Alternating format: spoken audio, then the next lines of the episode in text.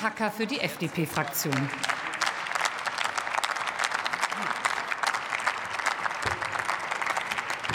Sehr geehrte Frau Präsidentin, liebe Kolleginnen und Kollegen! Nach der spaßigen Büttenrede, zumindest im Redner hat sie Spaß gemacht, kommen wir zum Bericht des Ausschusses für Bildung, Forschung und Technikfolgenabschätzung. Und dieser sollte Pflichtlektüre für uns alle werden.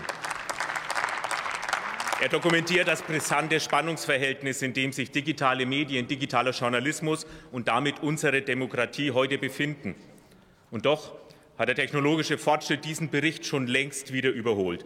Die Frage nach der Gatekeeper-Funktion von Informationsintermediären bei der Vermittlung von Medieninhalten bleibt weiter relevant. Doch sie hat eine neue Stufe erreicht. Die riesige weltweite Aufmerksamkeit um das KI-Tool ChatGPT ist nur der Beginn einer Zukunft, die wir heute nur ansatzweise erahnen können. Die denkbaren Einsatzmöglichkeiten scheinen unbegrenzt. Künstliche Intelligenz, Algorithmen, Journalismus und andere disruptive Technologien werden die freie Meinungsbildung künftig noch entscheidender beeinflussen und steuern.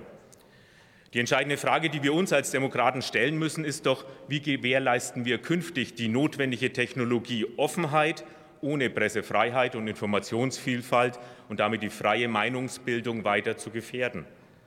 Aber genau diese Gefährdung findet heute schon statt. Bereits 2018 stellte die chinesische Nachrichtenagentur Xinhua einen virtuellen Nachrichtensprecher vor, der sich durch Datensammeln permanent weiterentwickelt. Die SZ titelte damals treffend der gefügigste Nachrichtensprecher der Welt. Das war aber nur der Anfang eines Landes, das bis 2030 die weltweit führende KI-Nation sein will. Mikrotargeting, Socialbots, Trollfabriken sind eine gefährliche Ergänzung in einer global vernetzten Welt, im Wettbewerb der Meinungshoheit, im Wettstreit der Systeme.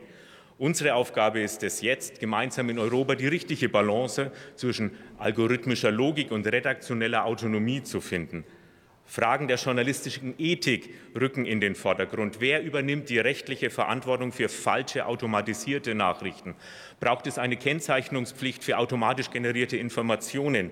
Wie schaffen wir es, Filterblasen und Echokammern zu durchbrechen, um Menschen mit vielfältigen Perspektiven auf unsere Welt zu erreichen?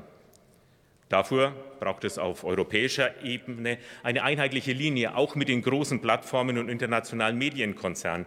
Unser Ziel muss es doch sein, dass wir als Gesellschaft im Austausch bleiben, Meinungsvielfalt erhalten und die weitere Fragmentierung unserer Gesellschaft durch Fake News und Filterblasen stoppen. Liebe Kolleginnen und Kollegen, der vorliegende Bericht bilanziert sehr klug. Es geht um die richtigen medienrechtlichen Rahmen. Es geht aber auch um mehr. Wir brauchen stärkere digitale Medienkompetenz, ein sensibleres Bewusstsein für die Herausforderungen durch neuartige Formen der Einflussnahme. Erst dann schaffen wir die notwendige Widerstandsfähigkeit unserer Gesellschaft. Vielen Dank.